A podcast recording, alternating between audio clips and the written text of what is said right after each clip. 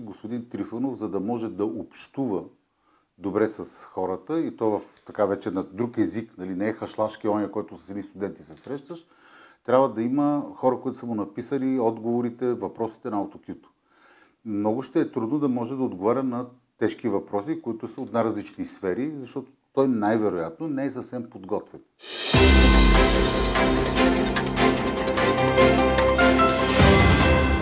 Властта говори на народа или с народа? Кой е правилният въпрос? Вие сте директно в новините. Това е епизод 17 на седмичен коментарен подкаст на ДИРБГ. Аз съм Стефан Кунчев, а мой гост днес е политическият пиар специалист Нидал Алгафари. Здравейте, господин Алгафари. Здравейте.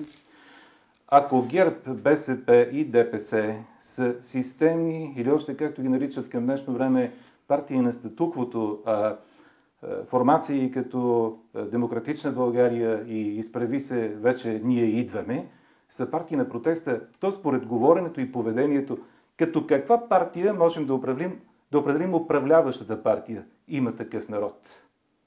Първо, тя още не е управляваща. Имам големи съмнения дали ще бъде и някога управляваща, по начин по който действат. Но не може да определим като нещо, което е а, ни тако, ни вако. Нито е така, нито е иначе. А, като се говори обаче за статукво и се говори за хора, които такива са били дълго време в политиката и се целят, това са Движението за прави свободи, БСП и ГЕРБ, забравяме, че тези, които искат промяната, те са също толкова много познати лица, колкото и останалите. Лидерите на Да България, лидерите на ам, партия на Мама Осердето, вече ми е трудно да им запомна името, но и самите а, от партията на Слави, така по-изявените фигури, те също са познати. Те също участвали в политическия живот, макар от една друга гледна точка. Е, те бяха опозиция дълго време на едните, на вторите, на третите. Те бяха тези, които благодарение на тях Бойко Борисов стана този супермен, който в началото не беше чак такава такова голямо име. Но Слави Трифонов, заедно с Тошко Йорданов, заедно с Росен Петров, с Евтим Милош, всички направиха всичко по силите им, за да го издигнат до точно така, до супермена тогава. И така че те какво? Няма такива, които да кажат, че са нещо на промяната, няма такива, които са на статуквото или, или да са системи, всичките са горе-долу едно и също. Но и всеки си слага, каквото му дойде на къла да си етикет. А как оценявате начина по който беше обявено, а след това и оттеглено предложението на именно такъв народ за правителство и състав? Зависи от гледната точка. Ако трябва да говоря от гледната точка на хората на Слави, те се опитаха да покажат нов вид политика. Макар, че можеха да го направят много по-успешно и много по-добре, ако го бяха направили преди изборите и бяха казали, това ще бъде нашия кабинет, гласувайте. И тогава не се знае, може да увеличат с много гласовете си, но можеше да паднат много. А, по политическите традиции, които ги имаме, трябваше да изчакат, поне да им се връчи мандат. И тогава те го направиха в едно такова никакво. И както каза един от сценаристите на, Слави Филип, че това да има, те са имали медийна стратегия, която е била много успешна и най-вероятно те смятат, че това е било успешно. Пробваха да видят докъде ще стигнат хората в попражните, защото нали, това е първа политическа такава крачка тяхна. Усетиха, че няма да са много такива жалостиви към тях и за това се огънаха и това им е първата крачка назад в момента. Сега ще чакаме да видим второто им правителство, какво ще бъде, но за една партия, която за една-две седмици ще ми извади две правителства, става вече доста така. Неприятно политически. А сбърка или спечели Слави Трифонов, като не се появи на онази пресконференция в БТА, в която има такъв народ, трябваше да обясни своите решения. Със сигурност не е сбъркал, защото с така по-голямата част от хората в България знаят, че господин Трифонов, за да може да общува добре с хората и то в така вече на друг език, нали, не е хашлашки оня, който с едни студенти се срещаш, трябва да има хора, които са му написали отговорите, въпросите на аутокюто. Много ще е трудно да може да отговаря на тежки въпроси, които са от най-различни сфери, защото той най-вероятно не е съвсем подготвен. Не казвам, че е тотално неподготвен, но за политик, който от такъв като него, трудно би могъл да навлезе в едни детайли, които са на економиката или в социалните политики или във външната политика. Така че беше по-добрият вариант да се скрие и да не говори, но пък направи друга грешка, че пусна тези двама сценаристи да говорят, които прекрачиха един прак на търпимост от журналистите. Един от тези два сценаристи негови, това е и лидера на парламентарната му група, така че това е изключително важен човек. Не знам колко е важен, защото при партията на Слави, от политическа гледна точка, в партията на Слави има само един човек важен и това е Слави Трифонов. Всички други във всеки един миг биха могли да си тръгнат така, както си тръгнаха най-близкото му обкръжение в продължение на години. Така го напусна Тим Милошев, така го напусна Любо Нейков, така го напусна Росен Петров, така го напуснаха още много-много и музиканти. Така че най-важната фигура там е той, само единство. На 11 април имаше извънредни избори, поради причината, че на тези на 4 април, които бяха, след тях има такъв народ отказа да разговаря с така наречените партии на статуквото и да състави правителство. Днес има такъв народ, води преговори за правителство, освен с партиите на протеста, той с БСП и ДПС. От разговорите този път са изключени единствено ГЕРБ. Вашият коментар за това политическо решение на Слави Трифонов? Еми, каквото да се случи тук на сетне, ще трябва да обяснява защо накара целият български народ да ручат джабетата. Тоест, ако сега ще преговаря с Движението за права и свободи или ще преговаря с БСП, що не го направи предишния път и не похарчихме тези колосални суми за избори. Защото а, всички говорим колко струват едни избори, които плащат държавата. Но много са малко тези, които казват колко струва на самите партии да, да платят. Нали, това е едно източване на, и на партиите, а тези партии, за да бъдат източени, това означава, че източваме бизнеса, това означава, че източваме даже и държавата и така нататък. Ще трябва да го обясни. А проблема, който от 4 на 11 се прехвърли, той си е същи. Искаш или не искаш, не успяха да съберат двете партии на промяната, както те твърдят, плюс партията на Слави, да съберат нужното мнозинство. И сега големият проблем при тях ще бъде следния. Ако Движението за права и свободи им даде нужните гласове. А той БСП може да им ги даде. Не, казвам, ако Движението за права и свободи им даде. Всички в България няма да повярват, че е станало е така. Нали, защото всички искат да рестарт на държавността. Да. И ще кажат, че това е архитектът на цяла тази ундурма е господин Ахмед Доган, че той колко е така го направил, как той се е договорил в Росенец с Христо Иванов и ще намерим хиляди, хиляди неща, които ще ги говорим и ще смятат всички, че това е правителство на Ахмед. Ако Българска социалистическа партия им даде нужните там 10 или 15 гласа, всички ще кажете, ето пак вие говорите с комунистите, които толкова не ги харесвахте и ще твърдят, че това е архитекта на, на тази такъв, на такова правителство е господин Радев, президента, защото той нали, е издигнат от БСП, той по някакъв начин иска да върне жеста на БСП, които се сриват в момента, така че и това ще има проблем. И третият голям проблем, който ще има, ако ГЕРБ им ги дадат. Даже да не ги искат. Ако ГЕРБ им дадат нужните 10 или 15 гласа, как ще обяснат на хората, на избирателите си, защо точно ГЕРБ ги подкрепят? Както да погледнат, ще е трудно, освен ако не се договорят трите партии така наречени системи на статуквото, всеки да даде примерно по 10 гласа за да не мога да кажа, че тия, тия или тия, но тогава ще стане още по-голям кълъбълък, на кой да вярваш.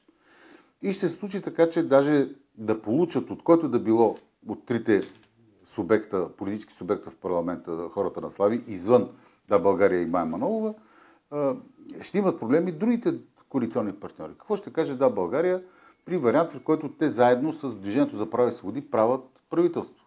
Да кажем, че какво после ще кажат, примерно, хората на Майя Манолова, че вие правите с БСП. И много ще им е сложно. Така като ви слушам, ако има такъв народ, реши все пак да удържи на обещанията, които е дал и преди предишните и след е, последните избори, ами да не би да отиваме вече и към следващи. Еми, смятам, че има някакви договорки, които са провели. Включително тези слухови или мълви, които се така въртат в обществото, че президентът Радев при обиколката си по морето се е срещнал с господин Доган. Доколкото съм запознат, за целият период на мандата на господин Радев не са се срещали нито един път. Нито в едната посока, нито в другата посока. Тоест, нито Радев е ходил при Доган, нито Доган е ходил при него.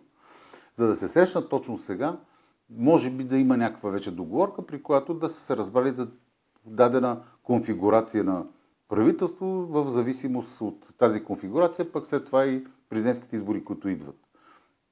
Напълно е възможно да има и такъв някакъв, такъв някакъв вариант на договорки. Добре, има такъв народ, не искат да имат нищо общо с ГЕРБ. Това са го декларирали категорично. Но защо тогава зачастяват сравненията според вас между Слави Трифонов и Бойко Борисов? Защото са едно и също. Началото беше едно и също. Освен това, Кое е начало? в самото начало на Бойко Борисов, го казах и преди малко, хората на Слави го направиха толкова популярен и известен. Те му помогнаха с всички сили да се сформира ГЕРБ, с рекламата, която преха през предаването им в най-гледаното време, в прайм-тайма на прайм-таймовете на телевизиите. Така че те тръгват по един същи път. И ако тръгваме да поразгледаме малко по-назад, ще видим, че и единия и другият, двамата и Бойко и Слави Трифонов, по едно и също време ходеха с едни дълги кожени шлифери. Един и другия харесваха да ходят с охрана. И единият и другия имат много силно его, което нали, така да доминира над останалите. По един и същи начин тръгнаха, тръгват в политиката. Един тръгна като ушким главен секретар, който не искаше да се занимава, но му се наложи да се занимава с политика. Другият пък, който е, имаше един референдум, не искаше да се занимава с политика, но му се наложи заради референдума да се занимава с политика. Така че това са иллюзиите, които, така, иллюзиите, които могат да се правят за единия и за другия. Но пък а, има и друго нещо, че а, кой е този, който помогна на господин Трифонов да направи тази структура на партията? Кой? Аз не знам кой. И затова се задавам въпроса, кой помогна на Бойко Борисов да си направи структурата на партията. Защото А, да да, кажем само, кой? че, че да е само Цветан Цветанов, не, един човек не може да го направи и както сега твърдят, че е Тошко Йорданов. Със сигурност има и хора, които го направиха по един и същи начин, по един и същи тертип, с горе-долу едни и същи първи стъпки. Така че има нещо много общо между едното и другото. Освен това имаше някакви слухови мълви, които даже така беше, бяха подхвърлени от а, Бойко Борисов, че когато са тръгнали заедно да правят всичко това нещо, а, господин Трифонев поиска половината от партията, ГЕРБ. от партията ГЕРБ и когато Бойко Борисов не му е дал, то там се тръгва и голямата обида между тях и там става срива и оттам изведнъж предаването се обръща и започват да го укорикатуряват Бойко Борисов. Да. А, да не би да намеквате, че имат един и същи е, така, прародител, двете политически формации или е, така, ръководител? За, С- за колиси ли намеквате? Със сигурност зад колиси винаги е имало. И това съм го чул от един изключителен а, за мен е политик в България. Сега може да не им хареса на тези ваши зрители, които ще го гледат. Ахмед Доган, който преди време в един разговор ми каза Разбери, че в политиката, не само в България, навсякъде в света, само 30% е явно. Всичкото друго останало 80% е зад колиси. И то не е лошо. Просто зад колиси, защото има неща, които няма как да ги обясниш на хора, които са средностатистически така, по-слаби в интелектуално ниво, или не са дочели, или не са дорасли, или така. Не мога да им обясниш неща, които са трудни за разбиране и те ни го показаха политиците в годините. Никой не попита в вид на референдум, например, дали България иска да влиза в НАТО, или дали иска да влиза в Европейски съюз, дали искаме еврото, дали искаме какво ли не. Защо? Защото е, има си елит от а, политици, които би трябвало да взимат тези правилни или не толкова правилни решения. Не може да искаш от обикновения човечец мнението му и да, улицата да ти го налага. Защото, ако сега поставим на референдум въпроса, а, дали трябва да си плащаме данъците. Гарантирам ви 98% Е, имаше, ще откажат. Да, имаше референдум, примерно, за атомните централи, например, и така. Те Какво разбира българина под- като цяло от атомни централи? Точно до този ред Нищо на не разбира. зададох. Така че не може да се пита с извинение така стадото. Нали? За- Затова във всяко стадо си има пастири, които някъде са духовни, някъде са а, чисто политически или материално, но те трябва да решават. Да поговорим и за останалата част от е, политическите субекти в това Народно събрание. Коректно ли е според вас политическа сила да смени името си само една седмица, след като се е явила на избори и е спечелила под друго име? Еми, и слава Богу, че го направиха. Дали е коректно или не, но слава Богу, че го направиха, защото беше абсурдно. Все съм си представил, че ако някой Божий ден така се наложи на а, изправи се мутри вън, да отидат при английската кралица. Mm-hmm. Много ми е интересно какво ще кажат на английската кралица от протокола, ще се срещате с как да го преведат, как да, да стане. Когато трябва да ходиш в Съединените Американски щати, например, и евентуално отидеш на камината нали, при президентът на Съединените Американски щати, как да му обясня този човек как, какво значи мутри вън? Слава Богу, че го промениха, но пък не знам дали го промениха с най-правилното или че просто е много бързо, за да се отърват от тежестта на глупостта, с която търгаха с мутрите вън. А иначе, вие като пиар специалист политически, как оценявате е, предизборната кампания на парламентарно представените вече партии? Не бяха на ниво. Нито една от е, кампаниите. Поне аз не видях някаква особена кампания. Под кампания сега, за мое най-голямо съжаление, в е, политическите централи се разбира да сложиш едни билбордове наляво и надясно, да залепиш няколко плаката и да ти направят от едни студианни клипчета, къде е добри, къде лоши и с това се черва кампанията, което не е така.